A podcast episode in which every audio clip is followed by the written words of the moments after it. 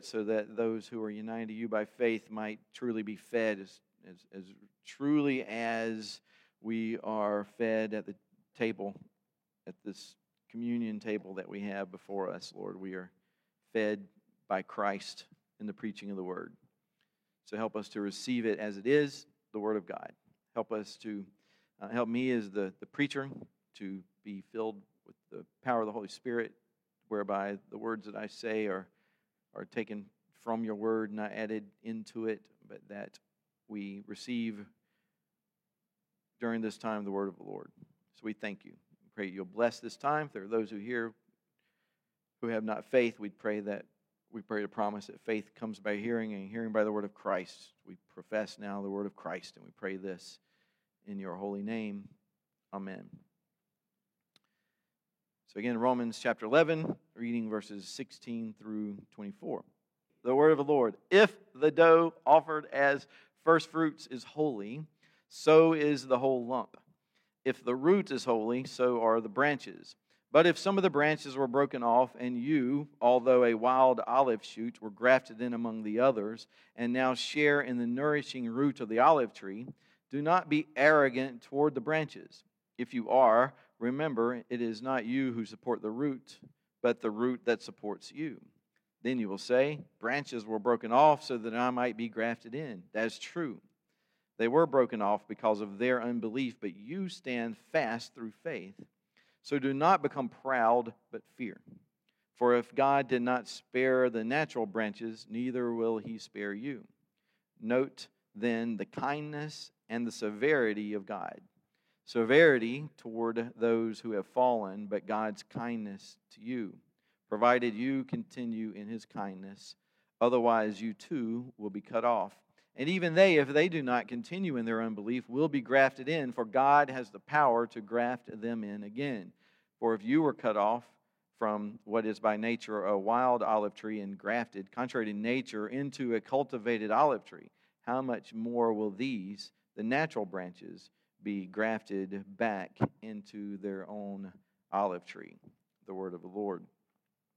Now, one thing I may have mentioned before I read it, but if you do have the y'all translation, you will notice that the yous in this are singular yous, which is a little unusual sometimes in Scripture that they use the instead of the y'all. This is not saying y'all. This is um, individually. So he's saying, um, as we read through this, that he is speaking not to Gentiles. Might the whole thing of the Gentiles are going to be broken off, as just as uh, all of the Israel has been broken off. He said that's not what has happened. Um, the first part here is talking about Israel is holy and the church is holy. But you, as an individual person, you need to make sure you're actually a member of that spiritually, whether it be as he's talking to Israel or to a church, and we're going to see in just a moment is it's, it's the same thing.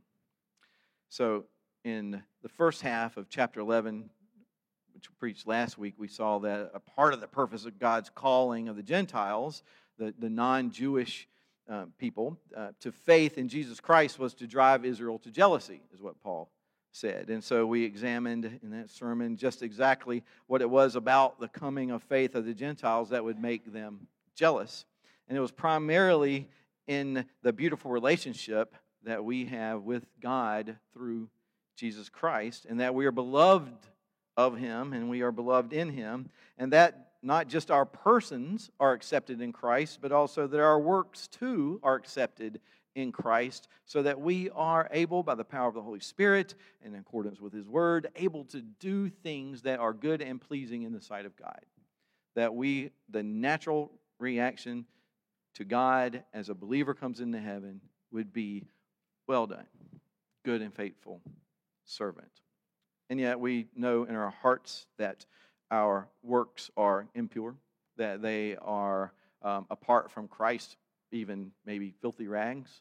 But as the Holy Spirit is at work in us, as we have His Word at work in us through the Holy Spirit, as the blood of Christ is applied to our persons, as we, feeble as our efforts may be at being Christian, that God, the Father, the Son, the Holy Spirit, actually, as he is pleased with us in Christ, he is pleased with those actions that are in accordance with his word, so that it is not an impossible task for a Christian to do things that are pleasing to God.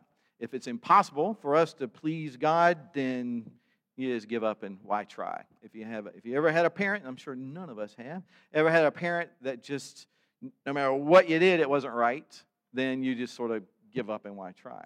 And so God is a good father. He loves us, he cares for us, and he, um, as with believers, he meets with us in our weakness and infirmity, and he calls us to himself so that we can say, God is pleased with me. And there may be times as a believer when you fall far short and you sin, and God, fall under what we call God's fatherly displeasure. But it's a fatherly displeasure to the believer, so that even as uh, He sees us doing something that is terribly bad for us, He can't just give us high fives and say, Keep on, keep on, keep on. What good father does that? But you find ways to discipline, to disciple, to train your children up um, not in the way that they want to go, but in the way they ought to go. Because if you let a child go like they want to go, they're, they're not going to depart from it when they're older. So it takes this training, and we know that as parents. And God is a good father, so there is a training, a discipling that happens with the father, but you can please him. He is not an impossible father to please for those who are in Christ. Now, as we get here in verses 16 through 24, we're going to receive even further encouragement about who we are in the faith. And it also is going to come with a warning to individuals in the church of your need, our need to continue in the faith. And so, first is verse 16. And if you're a note taker and you like points, this is going to be um, Israel is still holy.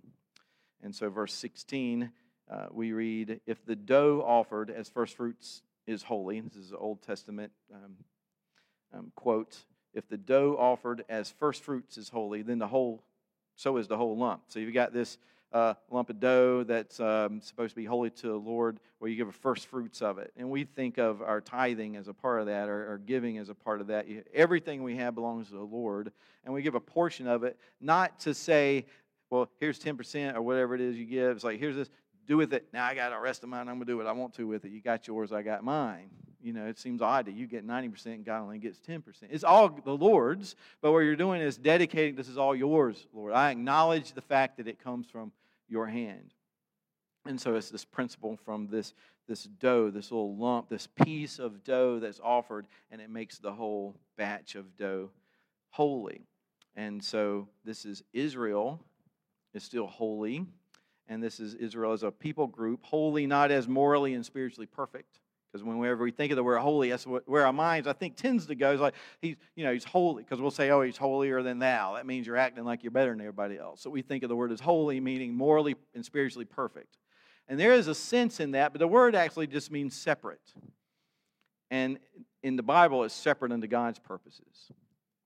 And so Israel is a separate entity that Paul still talks about that is holy unto God. And he says, You know it's still the promises of God still hold forth to Israel because there's still a remnant. And what is the remnant they talks about?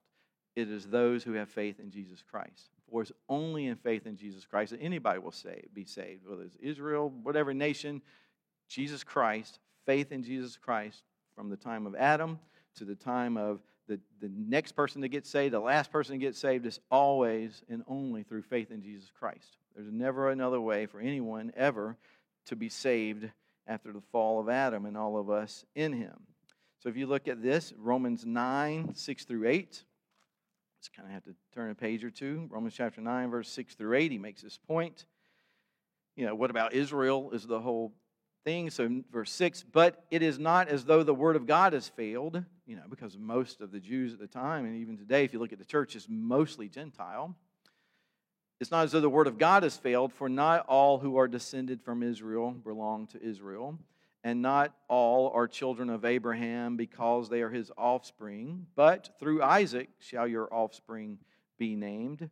This means that it's not the children of the flesh who are children of God, but the children of promise are counted as offspring. Now that's that's Old Testament stuff. That's Abrahamic promise stuff. That was never was a person included in the the faithful saved people of God just by circumcision, just by being a member of Abraham. Jesus even told the Jews who were denying him that if I want to, I could raise up sons of Abraham from these stones.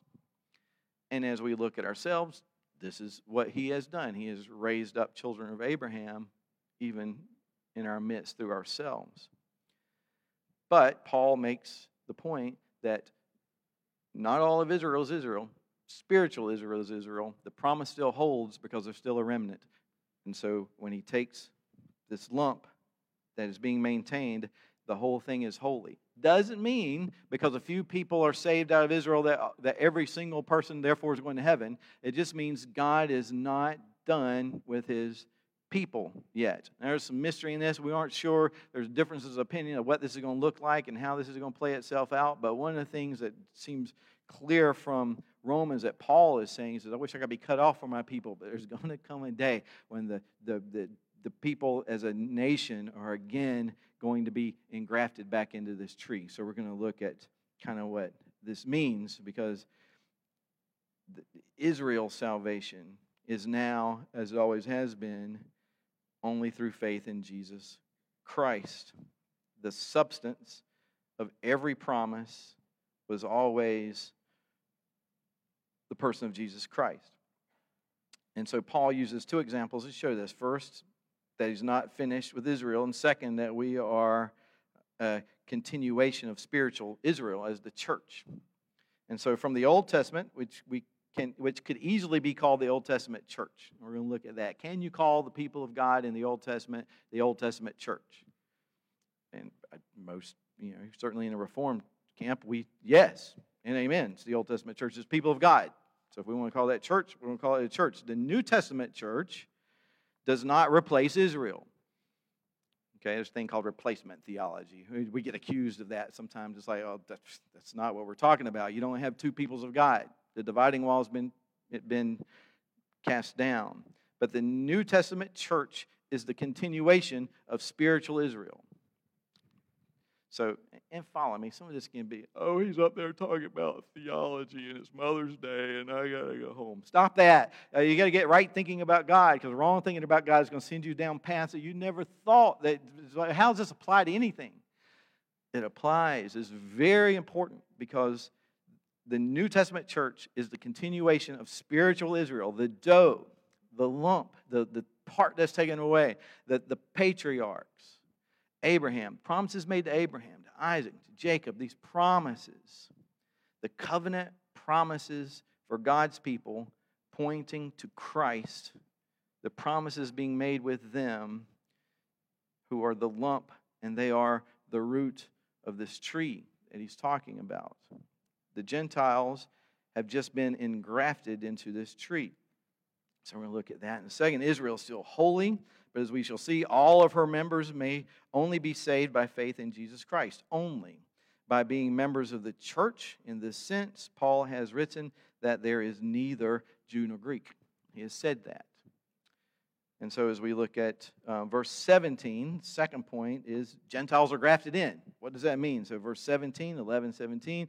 But if some of these branches were broken off, and you, although a wild olive shoot, were grafted in among the others, and now share in the nourishing root of the olive tree, well, period, that you now share in the nourishing root of the olive tree.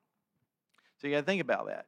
Okay, first of all, you know, the, the, olive tree was always an emblem and, and symbol of Israel in the Old Testament. It was always. Anybody reading this in Rome who had been familiar with the Old Testament at all would go, olive tree, okay, you're talking about Israel, we get it, we get the connection. This isn't something new Paul is, is coming up with. And uh, they were, these olive trees were, were gardened, they were cultivated, they were um, made into orch, orchid, orchards, orchards. They were made orchards and Rome at some point comes through and just tears them down, cuts them up, and they're not there. But this was it was a great pride, a mount of olives. But they had to be they had to be cultivated. There's art to it, and they were they had some of the best olives, and the olive oil was was beautiful. But then you had these wild olive trees, and they weren't good for much. And I don't want to even pretend that I know much about gardening. As soon as I think I know something about gardening, Everything I have dies. So, but we do have some blackberry bushes that we bought from Lowe's uh, a while back, and they've just flourished. It's, it's very good because it doesn't matter what we, I've run over them with trucks. I've pulled them up by accident. I hit them with weed eaters. They're still there. It's awesome. But they're not wild. They were somehow made. Now we have some wild ones that are over on the other side of our house, and they kind of stay around too, but they're not, they just, they're, you can't, they're just tiny little, they're not good. So if somebody knew what they were doing, they could fix all this stuff. But these wild olive trees were not producing, they weren't, this is not what you wanted.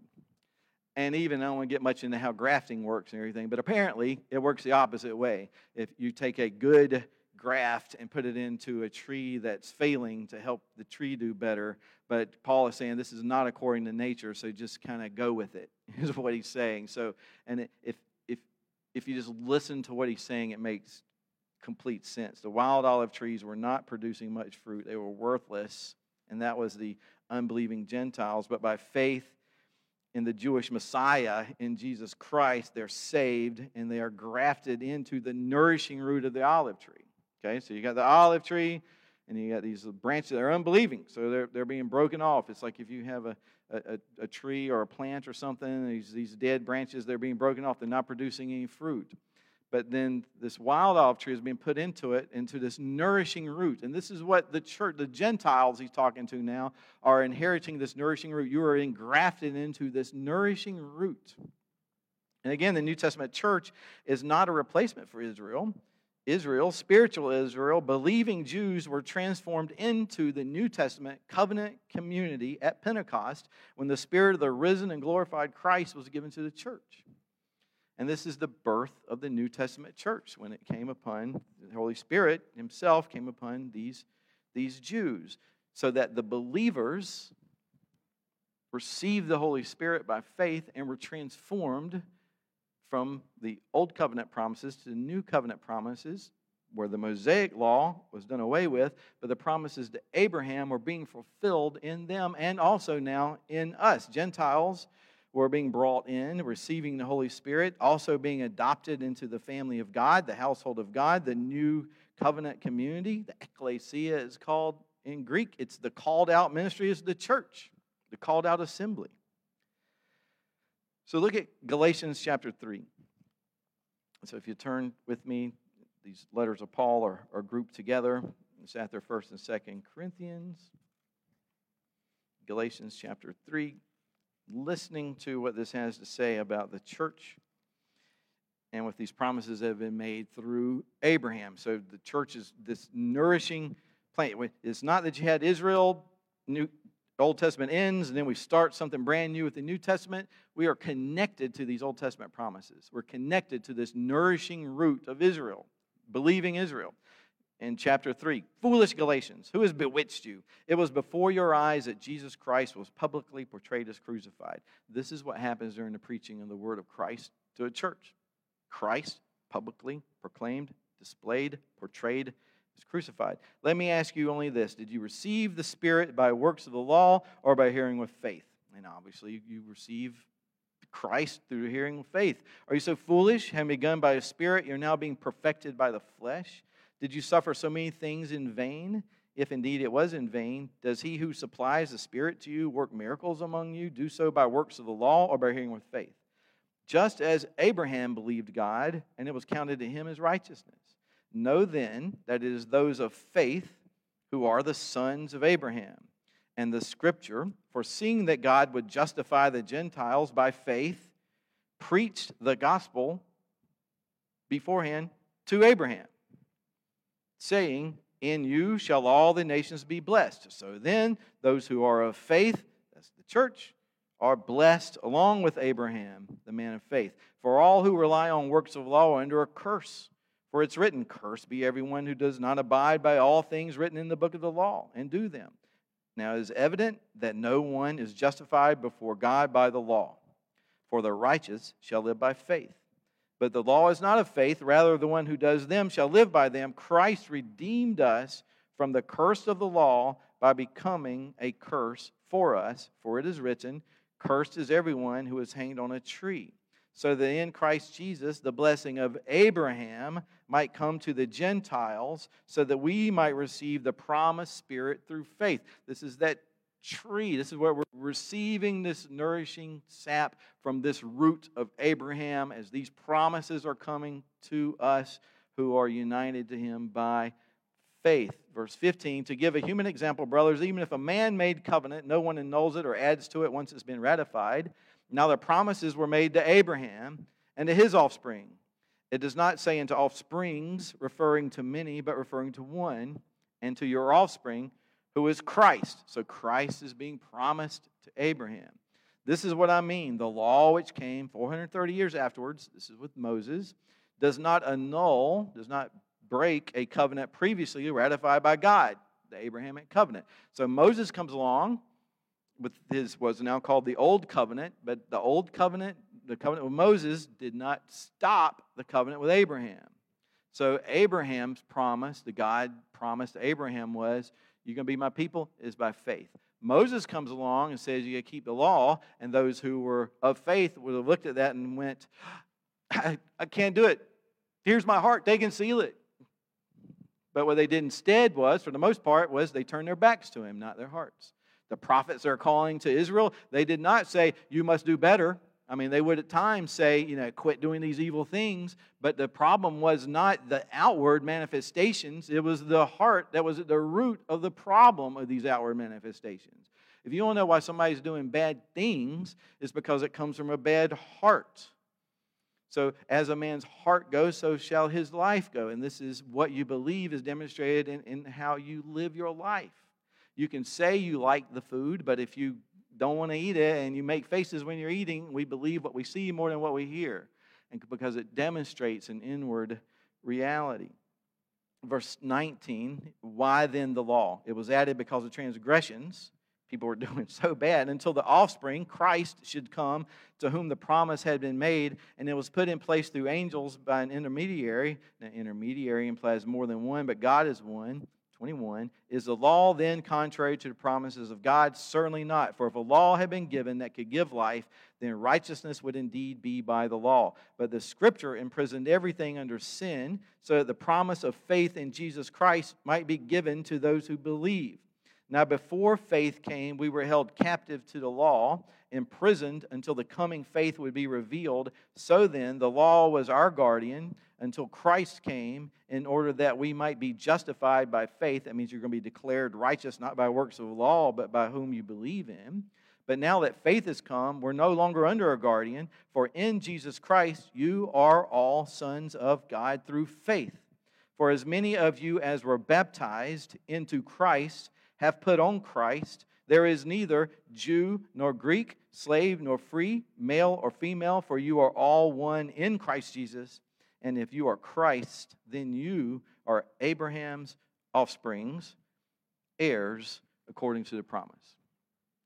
I read that whole chapter. and so, because what that chapter is saying is Abraham, Abraham, Abraham, Abraham, you are receiving the promises made to Abraham. And if you have faith, Abraham is your father. You are a child, one of the promised as you know, sands of the sea, as stars in the sky, the promise of many children through the one offspring, Jesus Christ, so that we have been brought into the promises of Abraham. He's saying the same thing in Galatians as he's saying here in Romans, is there's this nourishing root in which we have been engrafted.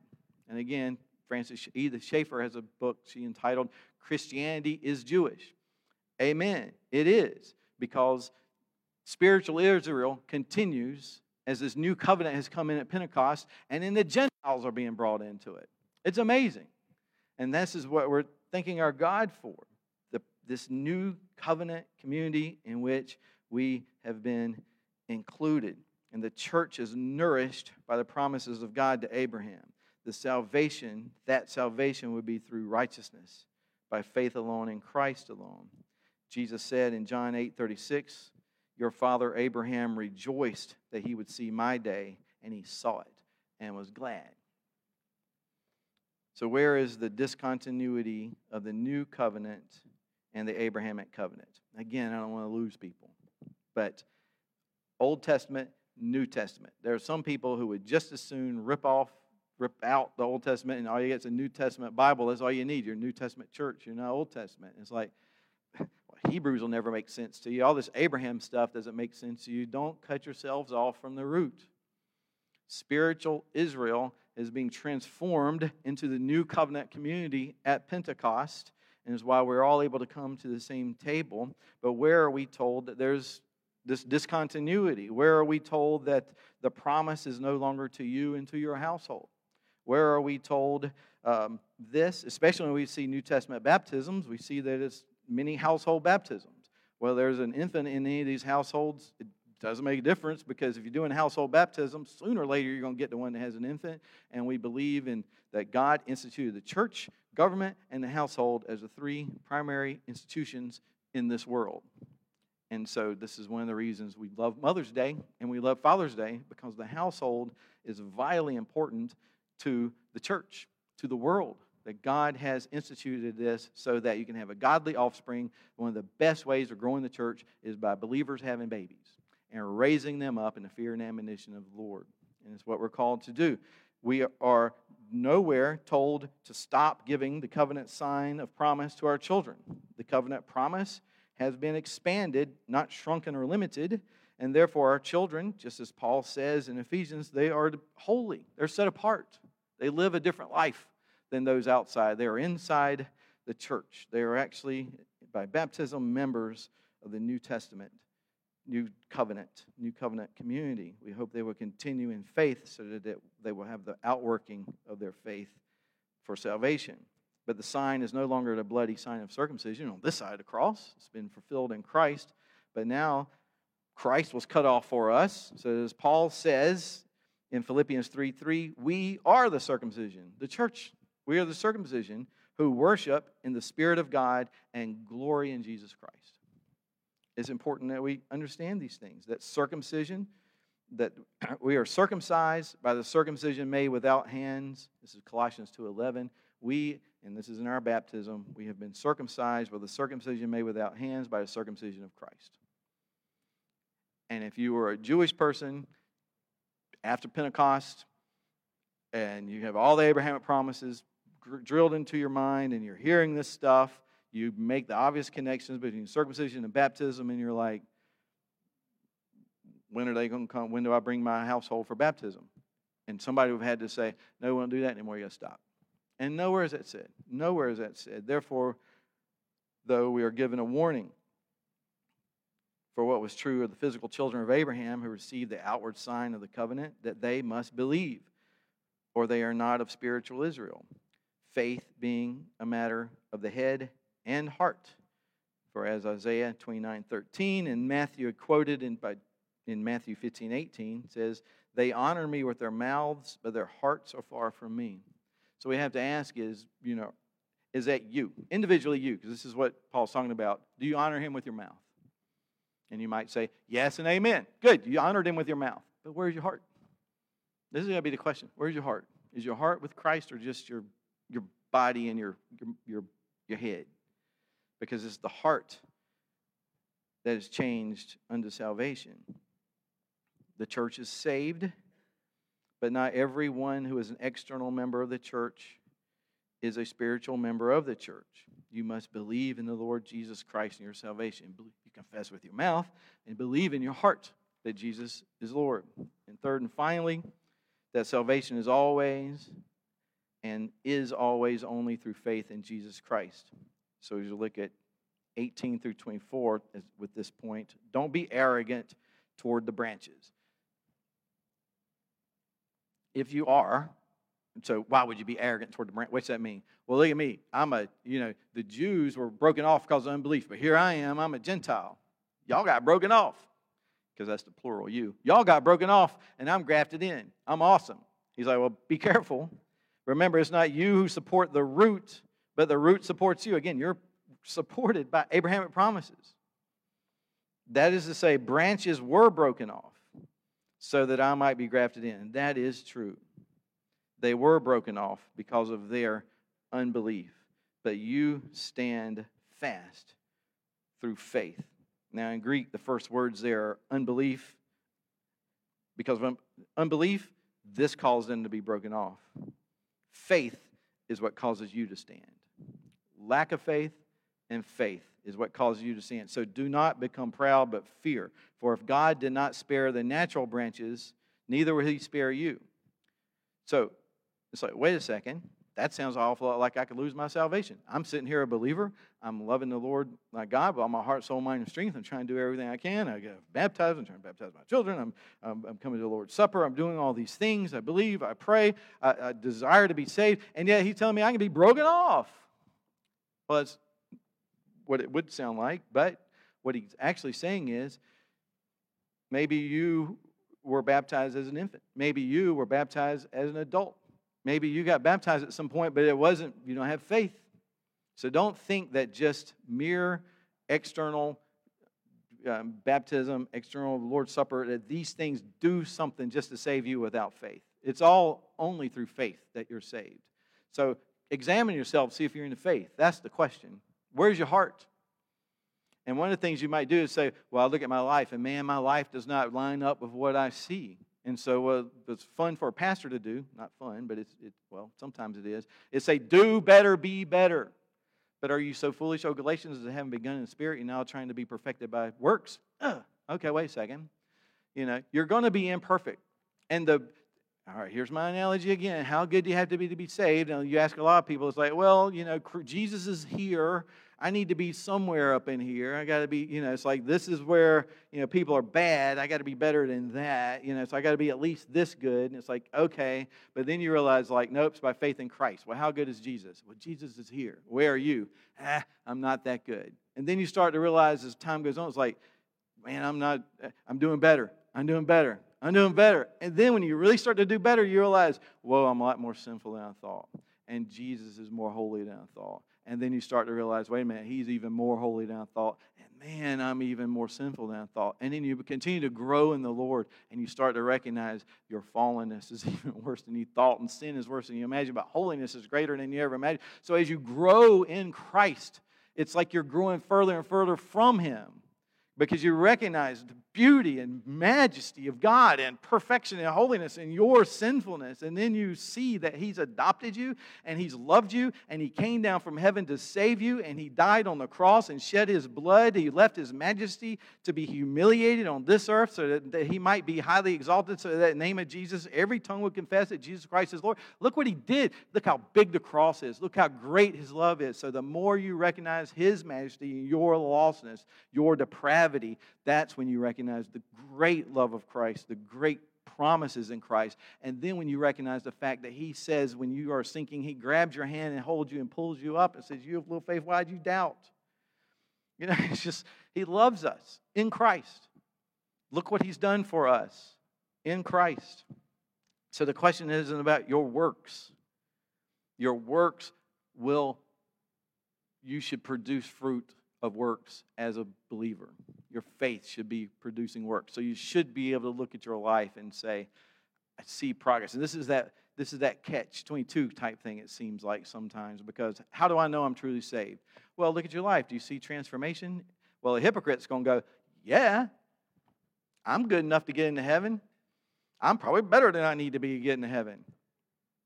And so are you going to look at your works? So you can't even do that. You had to look to the promises. First is does it does it bother you? Does it does it hurt you? Does it uh, does it scare you to think that you could be broken off? And do you like that he would turn his back on you? Does that bother you? Is that like something that's like that can't be true? Tell me that's not true. That Jesus could just turn his back. That God the Father could just say to me, eh, "Done with you." breaking you off, putting somebody else in. Does that bother you? Is that like, ah, then that's the Holy Spirit at work in you because the non believer is rejecting this stuff. A hypocrite pretends to like it, and a believer throws himself upon Jesus Christ and says, Please save me, a sinner. I believe, help my unbelief. Let your grace be true. Let all the promises of God be true and all the world a liar. I confess my need of you. I cling to you because I know I have no other Savior, not me, not anybody else, not my children, not my husband, not my money, not anything. All to thee, all to thee thee alone. And from the nourishing root of the promises made to Abraham, so that his faith was credited to him as righteousness, and we become his children, so that the meager faith that we have, which is a gift,